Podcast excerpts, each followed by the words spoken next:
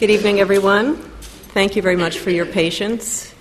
We apologize, but um, these things happen with busy people when they're trying to change the world. So thanks for your patience. Welcome to the LSE.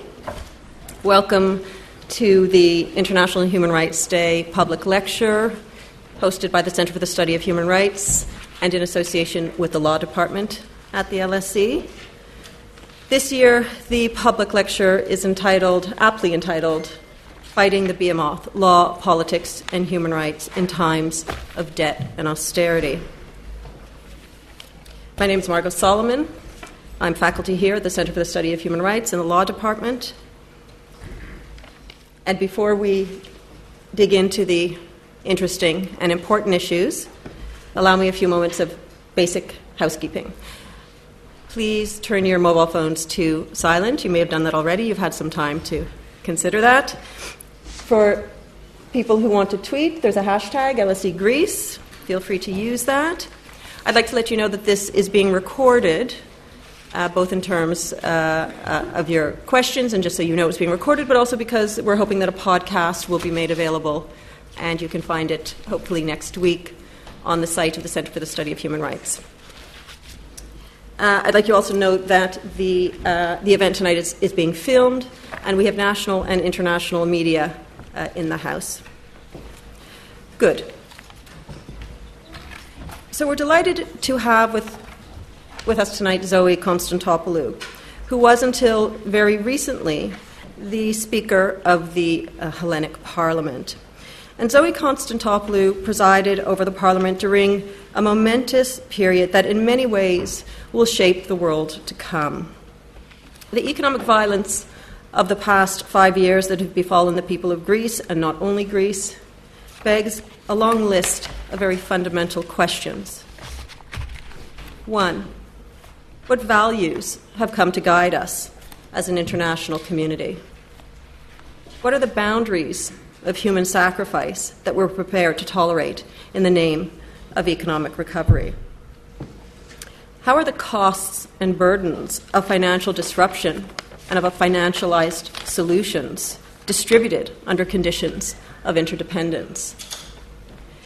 In what ways have our international public institutions come to represent private interests?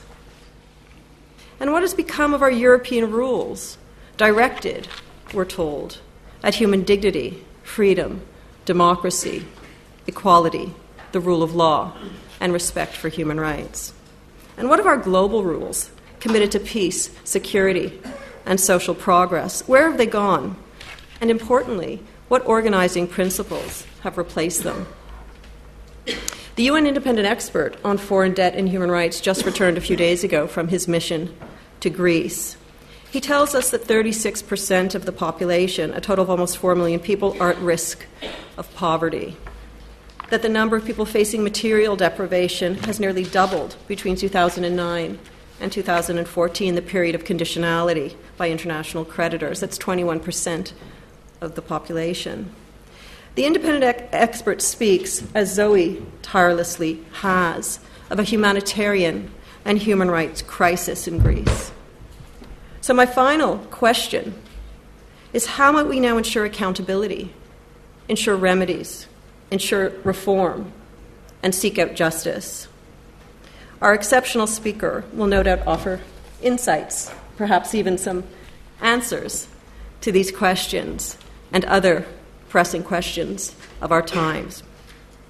And we will, of course, reserve some time for questions and answers, despite the late start. We'll make sure that there's time to engage with, with Zoe and to hear your comments and your views, even if we uh, make that a bit shorter than we had uh, anticipated. So it's my pleasure to introduce formally our International Human Rights Day speaker, Zoe Constantopoulou. Zoe, until recently, as I mentioned, was president of the Greek parliament and a politician of the coalition of the radical left, Syriza. She opposed the terms of the third bailout and its conditionalities, breaking with Syriza at the end of the summer.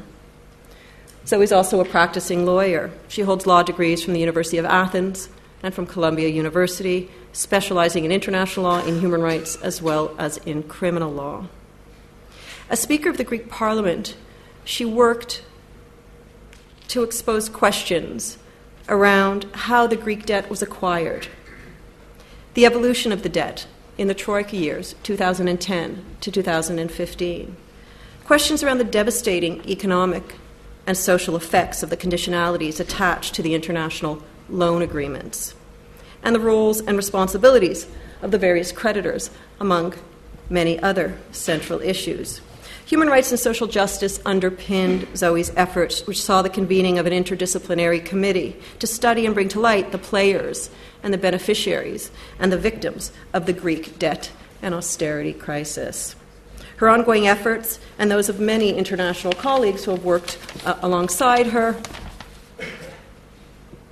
uh, are paving the way for what I think, or what I hope, uh, will be a new global ethic.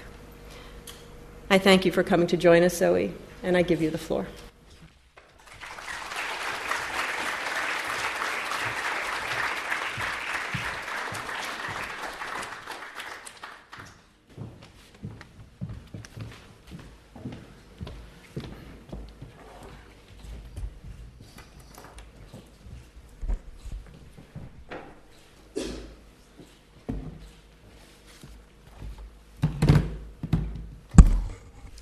Good evening, ladies and gentlemen. First of all, let me apologize for the, the delayed uh, um, commencement of this evening's event. There's one thing I've learned during the years there's two things you cannot control flight schedules and car traffic. Anyway, I would like to uh, wholeheartedly thank the LSE and uh, uh, the responsible people for the LSE. I will remove this. For the LSE Human Rights Program and the LSE Law Program for organizing this event and for the honoring invitation. I would like to especially extend a special thank, thank you to Professor Margot Salomon, not only for this um, invitation, not only for her very kind and honoring words, but also, and mo- most importantly, for accepting to become a member of the Hellenic Parliament's Debt Truth Committee, the Truth Committee on Public Debt, which was constituted in the previous parliamentary pre- period to examine not only how Greece's debt was created, but also how it was inflated, how it was blown up, how it was linked to corruption deals and to corrupt practices, how it was maintained to serve private banks and private interests, and how it was based on practices and dispositions which grossly violated human rights, parliamentary procedure, democratic principles, and constitutional law. I will begin my speech with a question, and I want you to answer spontaneously and as loud as you can. Do human rights matter? Yes. Yes, that's what I say. And why do human rights matter? Well, they matter because human lives matter, and because all human lives matter, not just some human lives. If you think that these are rhetoric questions calling for obvious answers, as I would think if I were to respond based on my human rights and professional experience, think again. There is an ongoing institutional procedure within the European Union and beyond to reverse the hierarchy of universal values, to impose a logic according to which human rights and human lives matter only to the extent that they don't hinder procedures which were never conceived and nor will we, will they be ever conceived as values in themselves. Debt repayment, competitivity of economies and of markets, bank liquidity, fiscal and budgetary discipline. I will speak to you about my country, Greece. And in doing so, I hope to achieve two things. The first is to explain to you what happened and what is still happening to the country and to its people.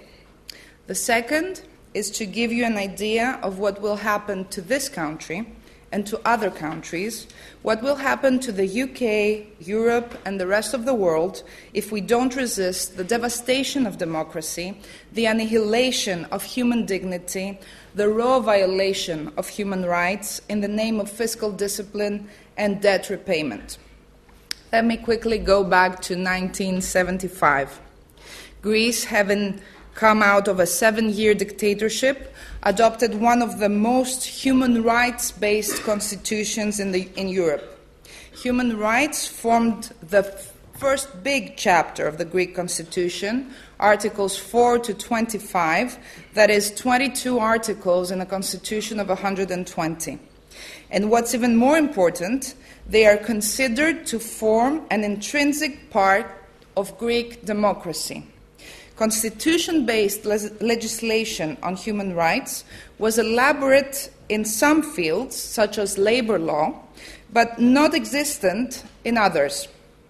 Court jurisprudence often filled the, the gaps between the Constitution and the legislation, very often creating or acknowledging the basis for the exercise of rights not explicitly provided for by law, and also enriching constitutional human rights provisions.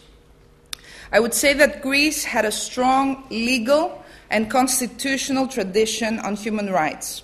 Human rights are among the constitutional provisions which cannot be revised, which means their protection is quasi absolute. It's constitutionally, perpetually guaranteed.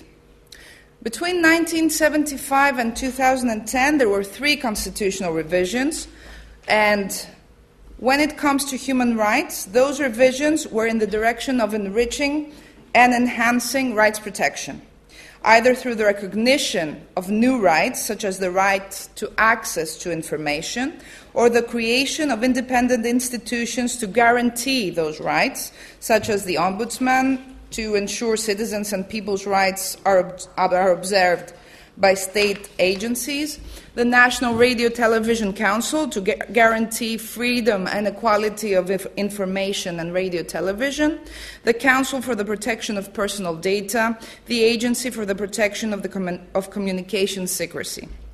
Rights were treated as sacred and untouchable from a constitutional and legal point of view of course, this does not by any way imply that they were not violated. But until 2010, no government would have dared to propose legislation which would impair vested rights. This is why, if asked in 2009, no one would believe that what followed from 2010 to 2015 to date would ever happen to the, to the country. This is equally why I strongly urge you to think of Greece as an image of the future of your country or countries. As I'm sure that a lot of things which I'm about to mention are inconceivable to you and you're persuaded they would never happen in your countries. I will talk to you a bit, uh, a little about the pre 2010 era, just to give you a glimpse of what has happened in the country. And then I'll speak about the 2010 2015 period, which is the memoranda period, a period of fierce austerity measures supposedly destined to address the country's over indebtedness. A taxation tsunami directed at the general population, irrespective of their tax paying capacity, blunt attacks on democracy, and raw violations of human rights. Then I will speak to you about the Truth Committee on Public Debt and its preliminary findings as a preliminary remedy to the human rights violations in the country. And I will conclude by narrating what happened uh, ever since July 2015. From 1974 to 2010, Greece was governed by just two parties PASOK, the so called Socialist Party, and Nea Demokratia, the right wing party, which altered themselves in power. These parties were proven to have operated with corrupt practices and co- concluded several corruption deals with foreign companies, especially in the fields of defense, where various scandals involving ministers have been unveiled. Te- telecommunications and technology, where the famous or infamous Siemens scandal has been brought to light, revealing that Siemens was not only bribing members of the government, but it was regularly bribing for decades, bribing the two parties as such to maintain governmental preference and opposition silence, irrespective of which party was in power. In 2010, the Greek people were told by their, their government, it was PASOK at the time, that the economy was sinking like the Titanic, that the country was over indebted and on the verge of bankruptcy, and that extraordinary measures needed to be taken in order to save the economy and the country. They were told that they had been living beyond their means, and they were depicted in the national and international media as lazy, corrupt, and unre- unreliable. Before they could realize it, their government signed a loan agreement accompanied by a memorandum of understanding with three institutions namely the International Monetary Fund, the IMF, the European Commission, and the European Central Bank, which became Greece's creditors, although they're also uh, institutions to which Greece is a party. These three institutions were thereafter called the Troika. The loan agreement came with the obligation for the country to implement a program included in the Memorandum of Understanding, the so called MOU, to boost the country's competitiveness or to restore the country's competitiveness. Today, three such memoranda of understanding have been concluded. The first was, one was in May 2010, the second in February 2012, and the third one, the one some of us had thought would never come, was uh, concluded in August 2015. It is uh, very interesting to read the Memoranda of Understanding from a human rights perspective. What you will immediately realize is that this hardly resembles an international covenant, an international treaty, or a convention. Rather, the memoranda of understanding have the characteristics of commercial deals, of commercial agreements, where the only thing that matters is numbers. The memoranda were baptized bailout programs, and I like to call them death sentence programs. They were supposed to include necessary reforms to see the Greek economy through the crisis and back to growth. What they really were all about was the outrageous demand that the country abolishes, through legislation dictated by the creditors, all human rights and freedoms guaranteed in its constitution, in its legislation, in the international uh, agreements and international conve- conventions the, the country has signed and ratified, and in its court's jurisprudence. The right most fiercely attacked, the rights most fiercely attacked were social and economic rights, but political and civil rights were not left out of the attack, nor were cultural rights. The social and economic rights were attacked not only by the overt demand on the part of creditors that legislation be revised in order to abolish labor rights and guarantees, including the right to a minimum salary above the poverty line, or um, uh, for example, the right to collective labor negotiations, the right to minimum pension above the poverty line, the right to equal treatment between men and women and between generations. Uh, let me just tell you that every conceivable social and economic right was attacked the right to education, the right to health care.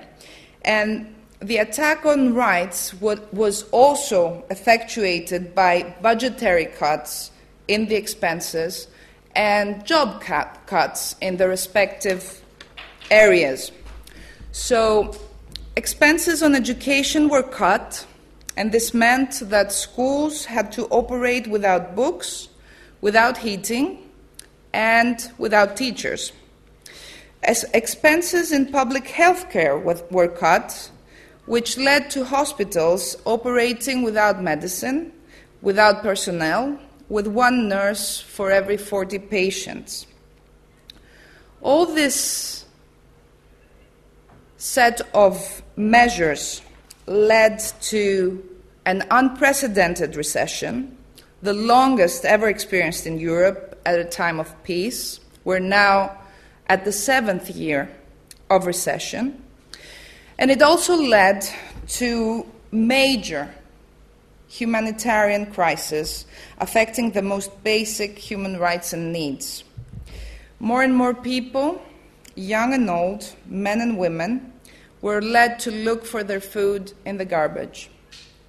An unemployment shock hit the general population and devastated the young generations whose perspective for any job was shattered. Let me just tell you that in 2009, unemployment rates were at a 9.7%. They rose to 27% in 2015. And this means a million and a half of unemployed in an active population of three and a half million. Most importantly, unemployment rates rose for the young men to 60% and for young women to 72%.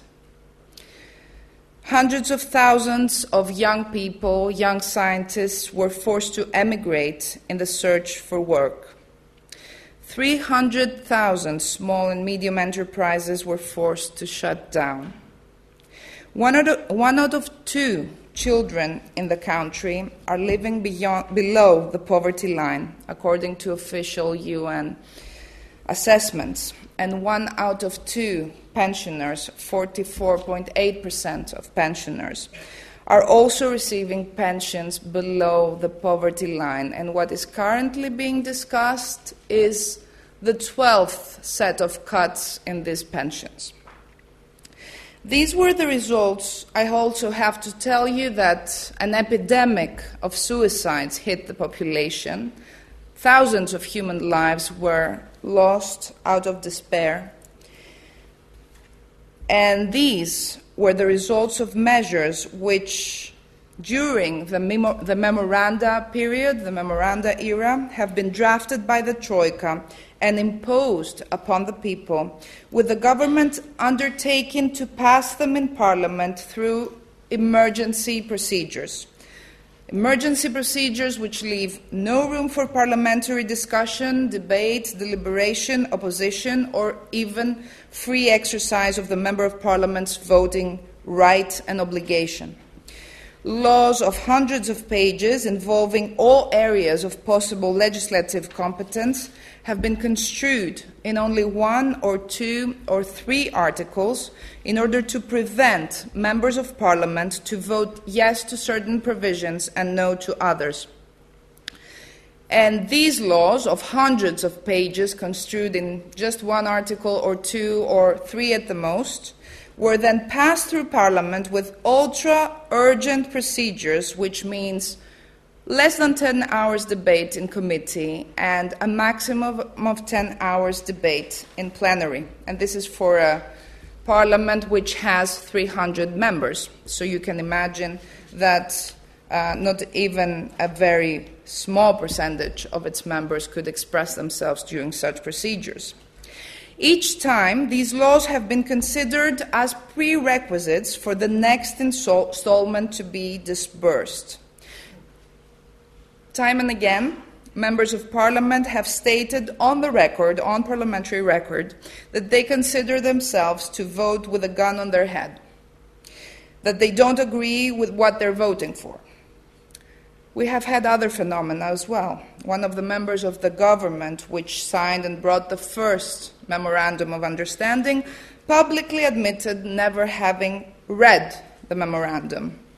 But we have, we, we have had even more deplorable examples, such as that of the current Minister of Justice, Minister of Justice of today's government, Minister of Justice also last July, who signed and brought to Parliament a law which had been tabled by his predecessors in 2014, the Code of Civil Procedure a law which had been the object of mass opposition by lawyers, judges, human rights organizations, and society as a whole, as it abolishes basic procedural rights for parties at trial, but also fundamental protective guarantees for homeowners and petty homeowners, allowing for banks to take over people's homes and leave them homeless. The law had been rejected by a 93% no vote in a lawyers' referendum held in December 2014. And the minister now signing and introducing the law in Parliament had been one of its most instrumental opponents. We're talking about the same text, word for word.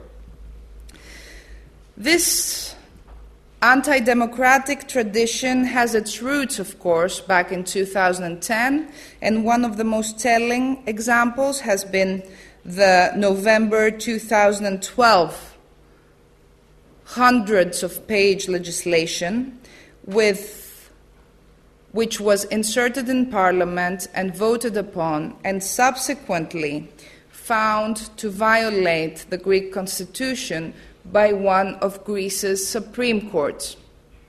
Let me tell you what happened with this finding. The competent Supreme Court for salaries and pensions found that fundamental human rights, fundamental social rights concerning um, uh, pensions had been violated by this law. What, what the creditors then requested of the government was to find ways to circumvent this court finding. And it's actually in the official correspondence between the creditors and the government of the time that it is required of the government to find ways which will allow to circumvent judicial findings uh, um, basically pronouncing unconstitutionality for legal provisions which were dictated by the, by the creditors. Laws often, this kind of laws often contain dispositions favoring corruption and large scale economic crime. There was such a law in April 2014. It was, again, a several hundred page law and in its provisions, which were all construed in two articles, three articles actually, the, third was the final uh, disposition, provided the decriminalization and an implicit amnesty and immunity to defendants for major corruption cases involving public spending. Also, let me say that these laws have been implemented through grave violations of civil and political rights, as there was mass police repression, but also military measures against uh, those in strike. We have had three uh, cases, well, actually, four cases of enlistment, military enlistment of the people who were on strike in order to prevent them from going on strike. And we're talking about uh, workers at the port, workers at the mass transportation, workers at the energy company, but also teachers. Teachers were enlisted in order to be prevented from striking and from going on strike. And all this was also promoted through gross media manipulation and propaganda. Violating human rights has been the object not only of this kind of legislation, but also of other techniques of circumventing Parliament through uh, different mechanisms. Uh, one of these mechanisms has been the, the mechanism of presidential acts of legislative content. This is Uh, these are acts which are issued by the government and the President of the Republic, assuming legislative power under the pretext of extreme emergency and unforeseeable danger. Dozens of such acts have been adopted during the memoranda period. One of them was the act through which the public radio television was shut down on the 11th of June 2013, and 2,500 people were fired.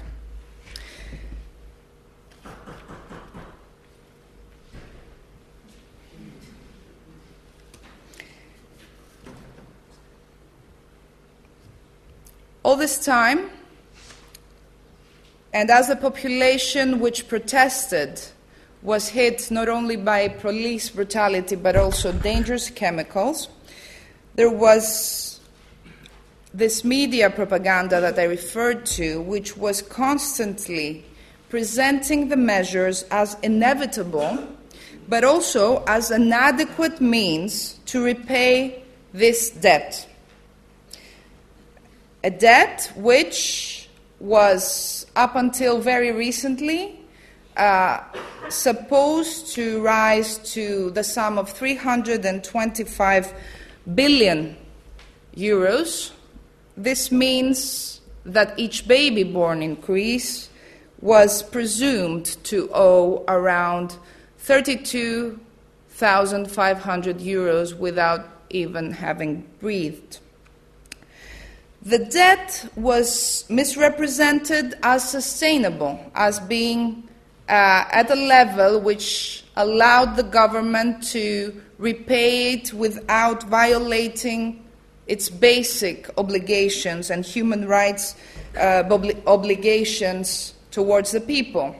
And of course, what you should know when it comes to human rights is that this media were grossly violating the people's right to information as they constantly and consciously misrepresented the events, and they were, of course, remunerated by governments with grossly favorable treatment. While citizens were hit with a tax tsunami, media owners never paid the debt never paid taxes they owed, nor did they pay anything for using the public frequencies. In 2012, the Council of Europe Social Rights Committee found that Greece had been violating socioeconomic rights through the very first measures of the memoranda, the ones considered to be the more mild ones. In 2013, the independent expert of the United Nations on human rights, on debt and human rights, visited Greece, and let me say that uh, the independent expert of the time was Cephas Lumina, uh, a person of extreme integrity who also honored us by accepting to become later a member of the Debt Truth Committee. Cephas Lumina visited Greece in 2013. He was struck by witnessing, almost witnessing, a suicide in his hotel the very first day of his visit. He stayed in the country uh, for several days and issued a report in 2014 finding that Greece had been in grave violation of its human rights obligations towards its population. In 2014, and also um, the independent expert also um, addressed certain a series of recommendation to the government and to the international players, the international organizations acting as creditors.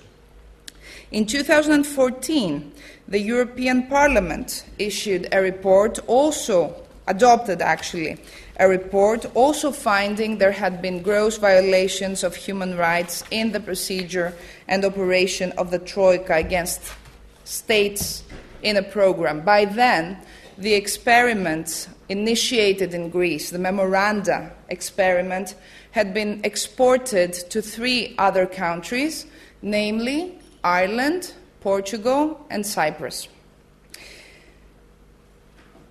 In 2012, equally, the Committee on the Rights of the Child also found there were violations in the basic rights of children in the country. Let me just say that one of the most often reported phenomena was children fainting at school out of starvation. And in 2013, the Committee on the Elimination of Discrimination Against Women also concluded that there was a grave uh, that there were detrimental effects on women in all spheres of life by the memoranda measures. Several Greek court decisions also found likewise.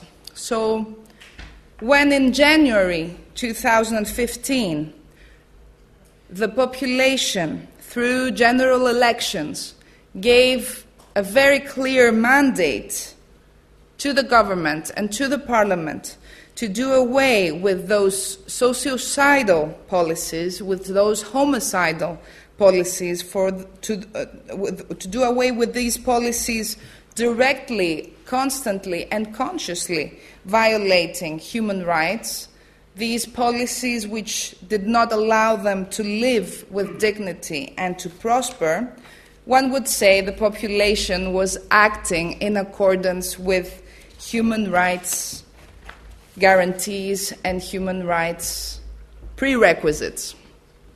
So did, I believe, the Parliament when, in April 2015, a Debt Truth Committee was created by President of Parliament decision to audit the debt and to examine whether the debt repayment mechanisms had been and to what extent violating human rights. Let me just say that debt auditing is one of the European member states' obligations according to Regulation 472 of 2013 for all member states which are following a program, which are under a memorandum. And yet, this is an obligation never required to be observed by the creditors towards this, these states. Debt auditing became a social demand emerging from the social movements back in 2011. It was undertaken as a political commitment by the parties which came to power in 2015, and it was translated in an institutional obligation by the Parliament with the creation of the Debt Truth Committee. Because this obligation, I believe, reflects also a basic right of the people, a basic collective right of the people to know the truth about the debt that they're being called upon to pay and to repay, and to refute a debt that is, that is not their own. When I announced the creation of the Truth Committee on Public Debt at the meeting of presidents of parliament in Rome in, on the 20th of April 2015, and when I talked the way I talked to you about human rights violations, about extortionate practices by the creditors and especially the European Central Bank acting in a conflict of interests, acting as a creditor, whereas it should be observing the uh, treaties, the European treaties. Uh, when I spoke about the need to re-establish democracy and not to let it slip away through this kind of practices, and uh, when I also talked about the right of the population to defend itself exa- against illegitimate, odious, and illegal and unsustainable debt, uh, when I also described these parliamentary procedures that I talked to you about, there were two very interesting reactions. One was by the president of the French Senate, who took the floor to tell me that, in his knowledge, the European Central Bank is not yet listed among the terrorist organizations, and that I should be very careful in the future when I refer to the European Central Bank. The second was by the president of the German Bundestag, the German parliament, who was very disturbed by my references that this kind of practices violate democracy and parliamentary procedure, and was trying to convince me at the end of the session that in the German Bundestag it is allowed to vote laws in the way that I described 800 page laws in one article, etc. I had to explain to him that for what happens to the Greek parliament, to the Hellenic parliament, it doesn't matter what is allowed by German law. But what should matter is what is allowed by the Greek constitution and the Greek uh, parliamentary procedure. Let me say that this committee the Debt Truth Committee, which was an international co- committee, and Margot Salomon has been one of its prominent members, to whom I'm uh, very grateful, and the Greek people are always grateful, issued its preliminary findings in June 2015. And it found that the debt, the Greek debt, had been unsustainable ever since 2010 and that the creditors knew about this. This means that the debt could never have been uh, repaid without gross violations of human rights and, and without disrupting the social tissue. This also meant that it could not be expected to be repaid without even more violations of human rights. This is the report that was issued in June, and I brought with me um, a lot of copies that you can that you can have. It's actually very valuable now because the current president of parliament is chasing the committee. He abolished its offices. He issued um, a decree uh, for the um, cessation of its um, uh, works, and I guess the next thing to do will be to burn these uh, reports. So be sure to take one. Uh, it's going to be very, very valuable. The report showed that, contrary to what had been the object of um, media pro- propaganda, the debt ha- was not related to public overspending related to the people. Public expenses in all fields had been below the European average, except for defense, and that's the area where gross and grave corruption activity has been detected, and several criminal case files have been opened and transmitted to Parliament to also investigate on ministerial and governmental responsibility. The committee found that what was being called bailout programs for the Greek society had in fact been bailout programs for German and French banks, which were actually uh, left and given the opportunity to uh, give away, to um, transfer, to sell the, the Greek state bonds they were holding back in 2010, and therefore they profited from their knowledge that the debt would have at some point to be um, restructured. What was interesting in the works of the committee was the constant um, attestation that creditors, but also governments, have, had never bothered to look at their human rights obligations what was the constant uh, public debate was that Greece had to observe, to observe its international obligations, but somehow international obligations were only interpreted to be fiscal and financial obligations and not human rights obligations, which are actually higher in the hierarchy of obligations.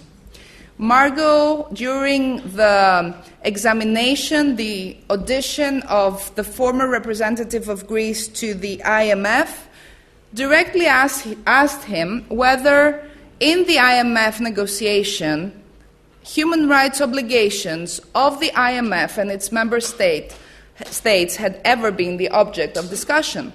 And the answer was a clear no, with whatever conclusions this may lead you to draw. The committee found the debt to be illegal, illegitimate, odious, and unsustainable. And in order to gain some time, I refer you to page 10 of the report to um, look at what each definition means. Basically, this means that the, that the um, debt should not, could not, and should not be repaid, because this would mean even more human rights violations uh, against the Greek population. Now, this is what happened until June the 18th, 2015. What happened ever, ever since the 25th of June is a different story. The creditors of Greece insisted that the government, which had a mandate to do away with these measures, actually undertake to implement even harsher austerity me- measures targeting the, pop- the population and human rights. And they addressed a 48 hour ultimatum to the government to accept to undertake more measures, more taxation, more job cuts, more salary cuts, and also a debt analysis which was presenting the debt as sustainable. A referendum was proclaimed by Parliament under government's um, proposal.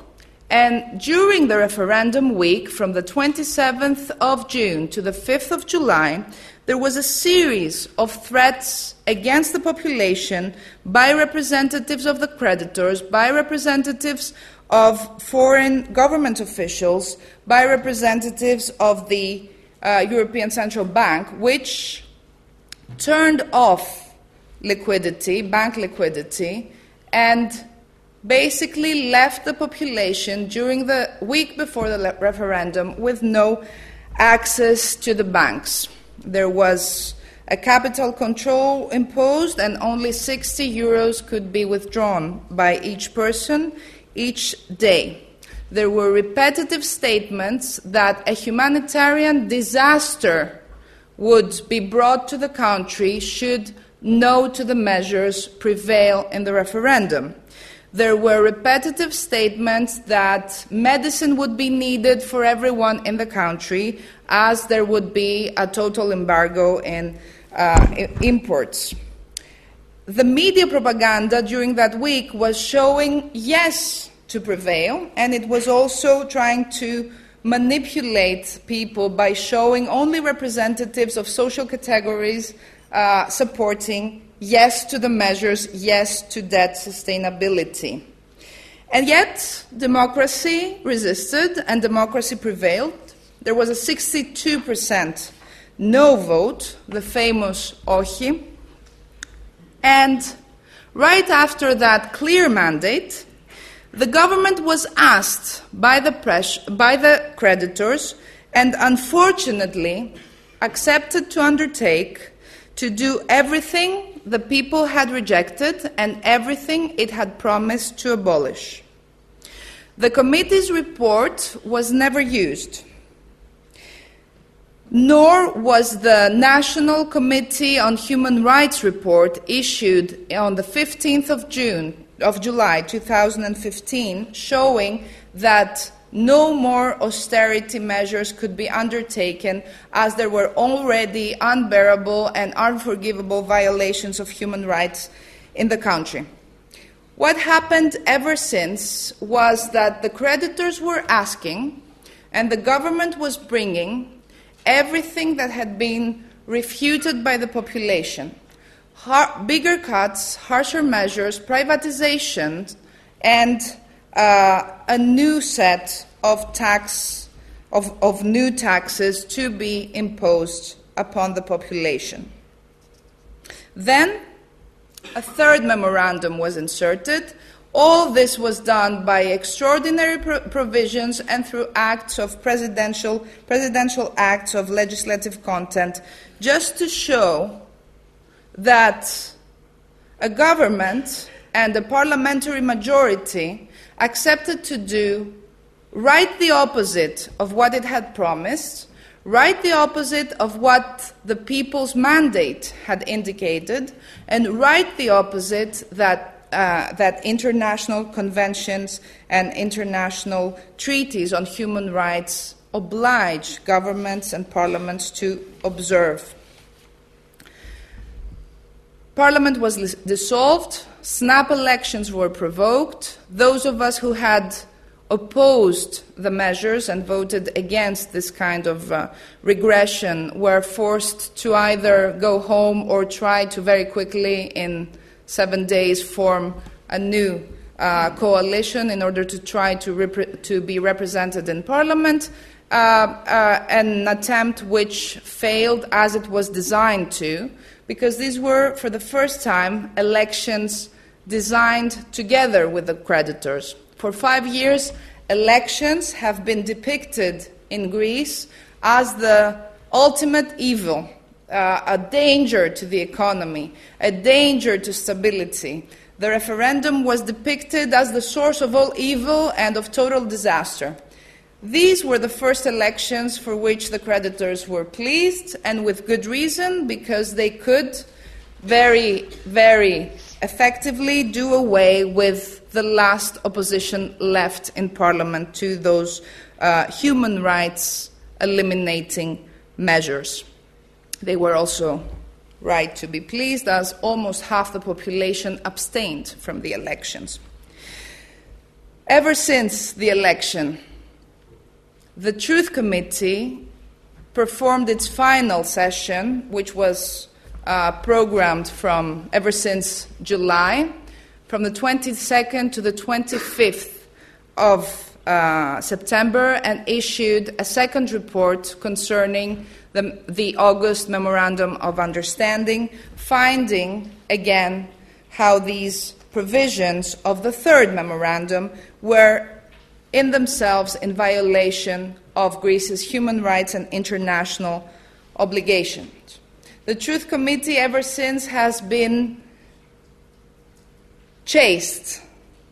I would describe this as a witch hunt on the part of the new President of Parliament and the new government. There was a decision issued to expel the committee from its offices, a decision issued to stop the committee's works, and lately a decision issued to violate the offices of the committee. Well, the committee will continue because what is the lesson from this experience is that truth matters and truth is also an obstacle to those who are decided to violate human rights and democratic principles. truth matters because justice matters and because accountability matters. And having experienced how debt can be construed and used as a tool for the subordination and the quasi enslavement of a whole population, I would make the case for the recognition of a collective right to societies and to the people to audit the debt that they're being asked to repay, to analyze how it was formed, and to refute those debts which are illegal, illegitimate, odious, or unsustainable. What is being called a sovereign or public debt has clear ramifications on the lives and on the basic and fundamental rights of the people. Sovereign or public debt is not merely an international or intergovernmental relationship, and it cannot be left just to governments or states or international institutions and organizations to observe, protect, and repair the rights and values that they have grossly and gravely violated. A social and collective right should be recognized, which allows the people to defend themselves and to ask not only for the truth on debt, but also for rep- reparations and remedies in the cases where public debt violates fundamental human rights and freedoms, as was the case for Greece. During my term as President of Parliament, I often said, especially with respect to the creation and to the functioning of the Truth Committee on Public Debt, that there is a right of the people to truth and to justice and it is an institutional obligation of the people's representatives to respect this right. I like to think that the Truth Committee on Public Debt has been the seed which will allow the right to flourish in the field of human rights. Human rights are about human lives, all human lives. They're about human beings. And it is time for human beings to be empowered to claim their rights, not only against their state, but also against other states and international institutions acting as debtors or creditors and involved in the debt undertaking or the debt repayment, repayment process. Thank you very much.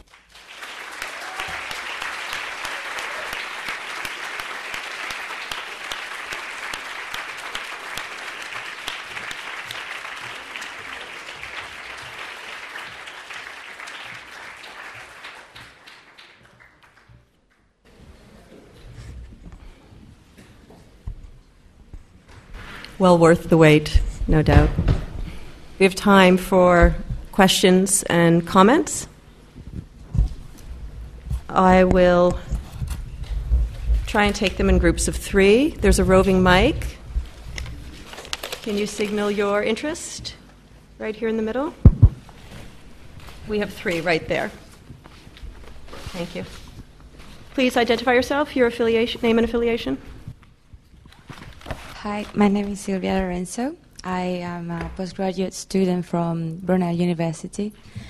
I just uh, finished my master's with a dissertation on unilateral coercive measures, and obviously I've been following very closely the work of the that uh, committee because of the the conclusions. Um, you can see that the coercion that the troika has imposed upon Greece as a form of unilateral coercive measure.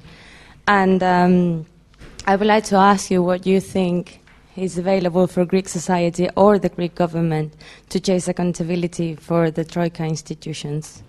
Thank you very much.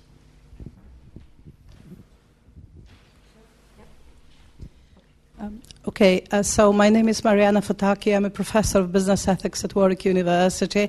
And I just want to uh, thank you, Zoe Konstantopoulou. Um, not only for what she said today, as always, very eloquently and very truthfully and with integrity, but also as a Greek citizen and a British citizen, she has been a beacon for very many and a role model for very many Greek voters, for very many women, and for very many young people. Ευχαριστώ, ζωή.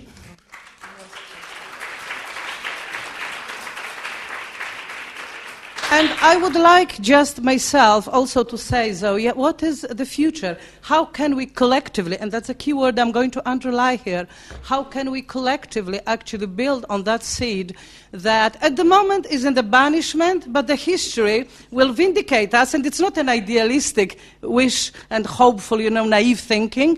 It has to, because the, the, um, the I think societies have no hope if we don't actually support and protect life, and if we don't protect human rights and human dignity, as you say. So, thank you. Thank you. The young man right behind you. Thank you. Um, hello, uh, I'm Alexandros Nikolaidis. I'm an undergrad student uh, here at LSE. Um, I'd just like to ask you would, don't you think that, uh, at least in the initial MOUs, it was the erroneous decision making of politicians on where to do the budget cuts uh, instead of the budget cuts themselves uh, in fault of the reduced human rights.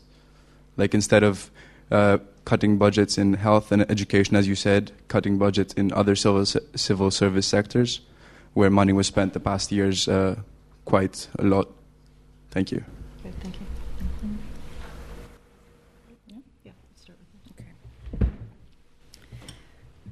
Thank you for the questions and for your words. Um, to begin with accountability for the Troika, I do believe there should be accountability. I also believe there should be a truth and fact finding process concerning um, the Troika officials and concerning also the operation of the three institutions constituting the, the Troika. Uh, the Truth Committee had started to um, effectuate hearings uh, of officials uh, in order to go more into the details and the facts. And we were going to also ask uh, to have hearings from the Troika officials and the Troika directing officials. Uh, one of the uh, first interactions, let's say, with the uh, IMF was Mrs. Lagarde's letter to former representative of Greece to the IMF, Panagiotis Roumeliotis, trying to um, basically threaten him in order not to testify before the committee. Um, she included an explicit reference on his uh, immunity being only uh, waivable by the IMF. And uh, with this kind letter, she tried basically to um, well, not to let the committee examine him. Fortunately, he came, and it was a very instructive, I believe, um, uh, hearing. We learned a lot about how, especially, the French and the German government had been operating at the time, trying to save their banks. And that's interestingly uh, very relevant to Mrs. Lagarde, who is now the IMF director, but was back then the finance minister for France. Um, I do believe, and this is my uh, legal opinion, legal conviction, I would say, I do believe that the memoranda have the characteristics of a crime against humanity because they are a widespread and systematic attack on the population, and they are destined and they are designed to bring about the partial, uh, at least the partial destruction of the population. So uh, with respect to that dimension, there are uh, not even immunity hindrances uh, when it comes to accountability, not only of the Troika officials, but also of the, uh, of the government officials of Greece and other member states.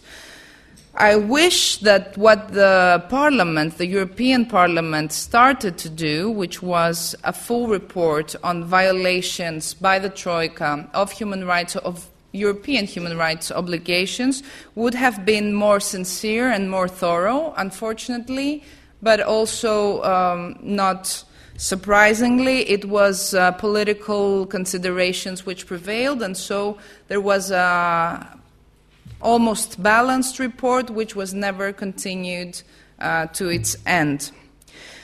Um, how to act collectively uh, in every way. I would say that the first thing to do is really be informed of all the elements and all the parameters of this uh, debt burdening and uh, uh debt uh, um, construction procedure. I believe that had the Greek population and other European populations been more uh, informed about the Latin American precedents of the 1980s, they would have much better uh, protected themselves and much and reacted much sooner. So I do believe there is an ant's um, work to be done in getting the word around and really uh, knowing, uh, acquiring conscience of what's really happening, which is a, a type of modern enslavement. Uh, we have, uh, there was a very um, lively intervention by a very young uh, uh, person who, that, who after that became my collaborator in parliament. He came to, he was one of the activists supporting the debt audit uh, claim back in 2011, and he came to Parliament and addressed the committee saying Imagine that you wake up in the middle of the night and you find yourself in, bo- in a boat with row paddles. It's dark, you can't see the land, you don't know how you got there, and you don't know why you got there. The only thing you know is you need to row the paddles in order to try to find the land. What else is that than slavery?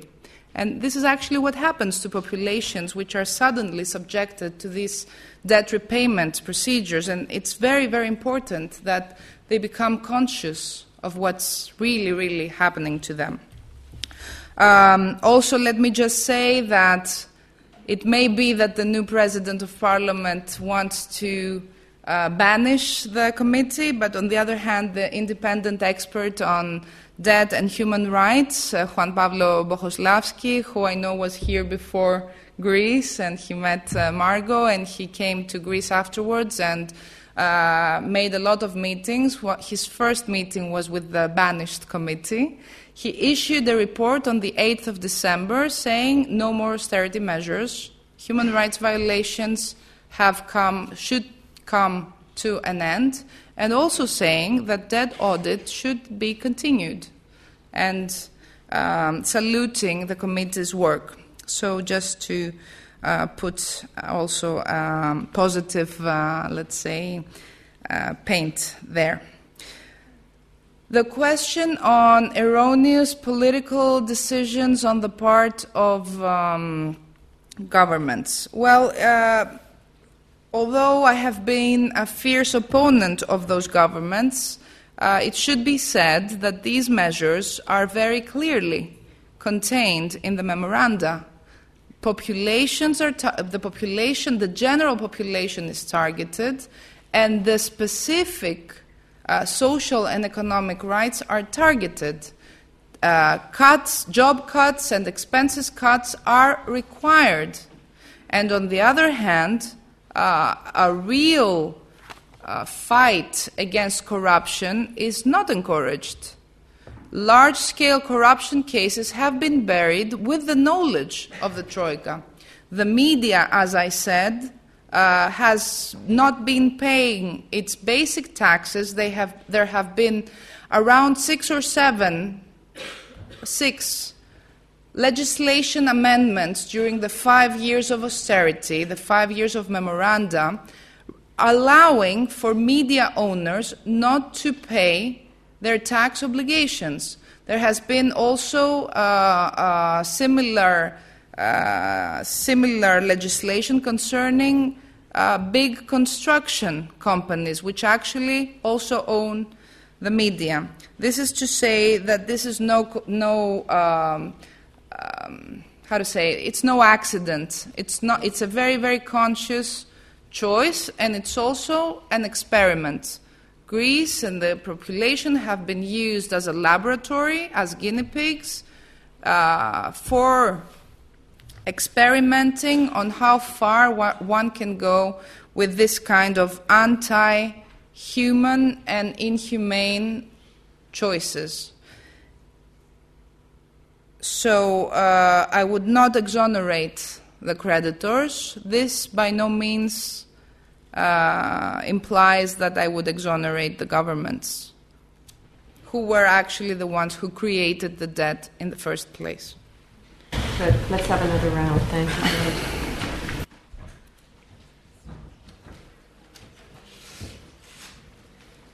Thanks. Uh, my name is Kevin Featherstone. I'm the director of the Hellenic Observatory here at the LSE. Uh, thank you for a very eloquent uh, speech.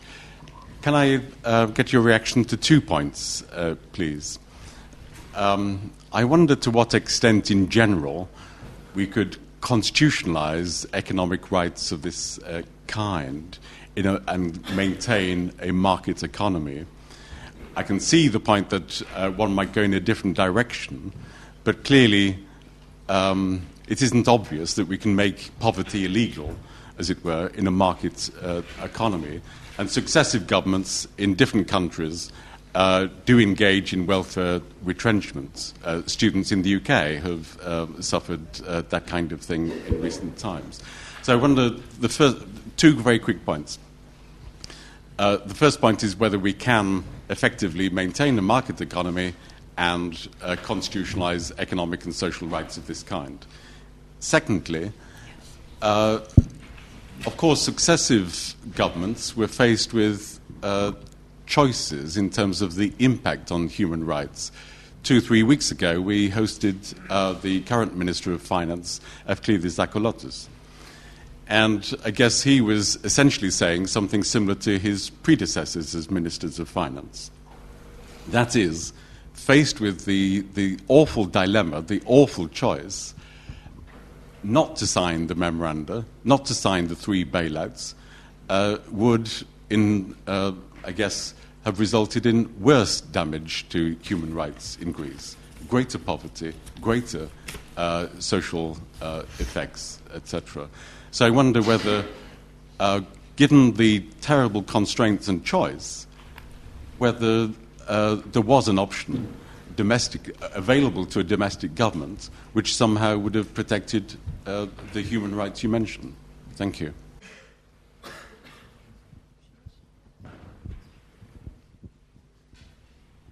Sorry, I'm getting carried away thinking mm-hmm. about answering your question, but I'm not the speaker.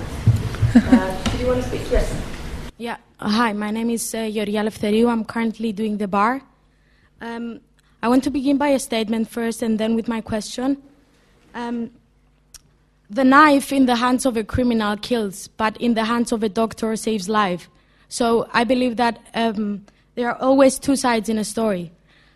You have said on how the human rights of the Greeks have been violated, but on the other hand, isn't the way of thinking and the attitude of the Greeks and generally the Mediterraneans that led to, the, uh, to this crisis.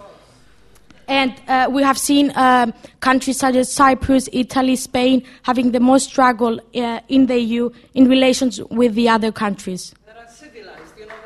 Ευχαριστώ.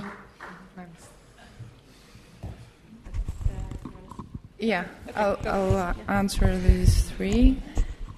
And then, okay. Uh, constitutionalize economic and social rights. Uh, actually, they are already constitutionalized. And uh, the Constitution should be observed. So um, I cannot uh, really uh, follow the logic which says, well, now there are things more important than rights and lives and dignity, and, the, and these are markets. Um, on uh, Mr. Tsakalotos' uh, narrative, let me just say that this is an unacceptable narrative for someone who has been part of a party which very, very fiercely opposed these measures and which demanded and claimed to come to power in order to do away with these measures. Uh, also, let's clarify what we mean when we consider choices. Is it and can it ever be a choice to violate democracy, to violate human rights? No. And those who consider it a choice are uh, those actually who do not explore real choices. It's also the same uh, people, usually, or political forces who undermine the choices. Was there another choice? Is there another choice? There's plenty of choices, and there always have been plenty of choices. I showed you one, and that's the report of the Truth Committee on Public Debt which was never used. There was the choice to use it. There was, there was a choice to tell the IMF, for example, and now I go back to the Troika accountability, to tell the IMF you are liable because you consciously and knowingly burdened the country with more debt, you concealed your knowledge that the debt was unsustainable ever, to, ever since 2010, you knew, because it's contained in your confidential documents, that these measures would create uh, would uh, cause a disruption, a rupture of the social tissue, long term recession, and social un- unrest, and, the, and yet you chose to aggravate a circumstance which was already non viable.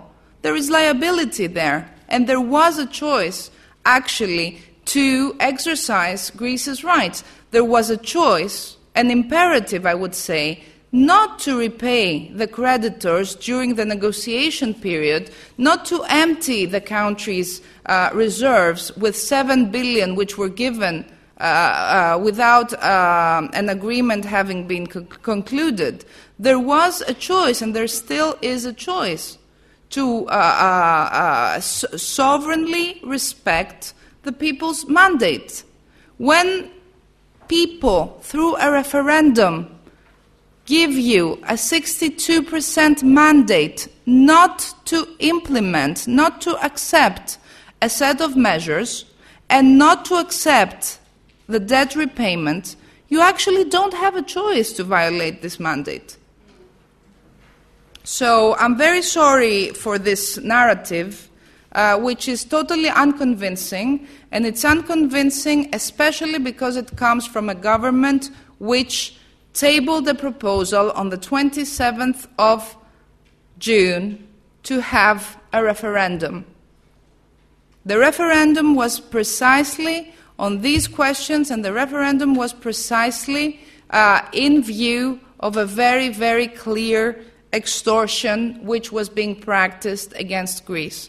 And I'm sorry to say, this was also um, an evolution which was very predictable. I actually made a reference to it in April 2015 du- during that meeting of presidents of parliament, referring to the case of Cyprus.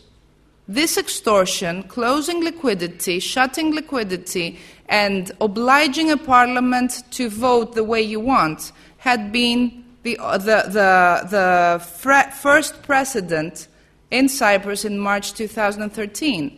Mr. Tsakalotos was the person responsible for Syriza's economic pro- program, and he was also the person responsible for the economic sector of the parliamentary group of Syriza ever since 2012. I do not, do not accept this narrative, and I do not think it is a sincere account of the fact. Of course, everyone has the right to claim uh, their story but I guess it's history that will judge us all.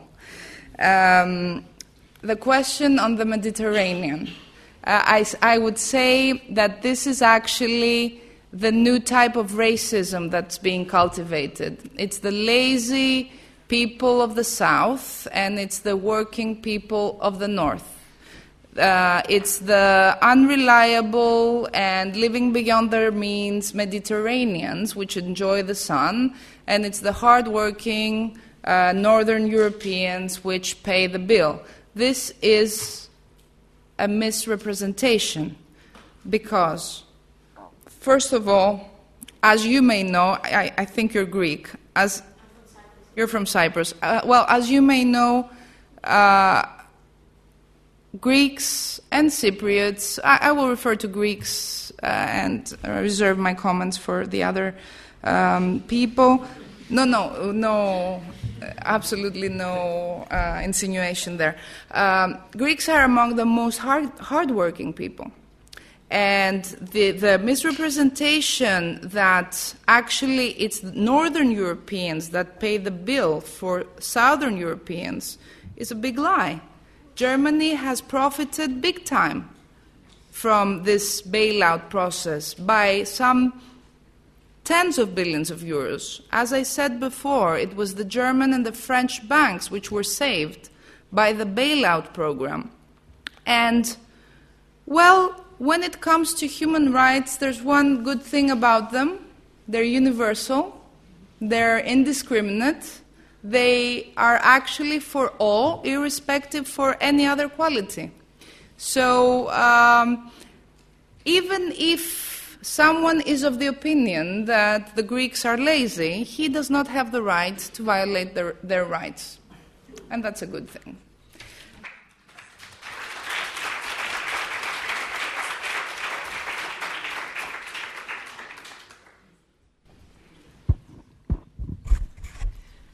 I'm afraid I'm going to have to call this fabulous and important lecture to a close. We're out of time, so it remains for me uh, merely to ask you two things. One, to please join us for a reception outside as soon as this is over, but more importantly, please join me in thanking Zoe for all her work and for coming to us.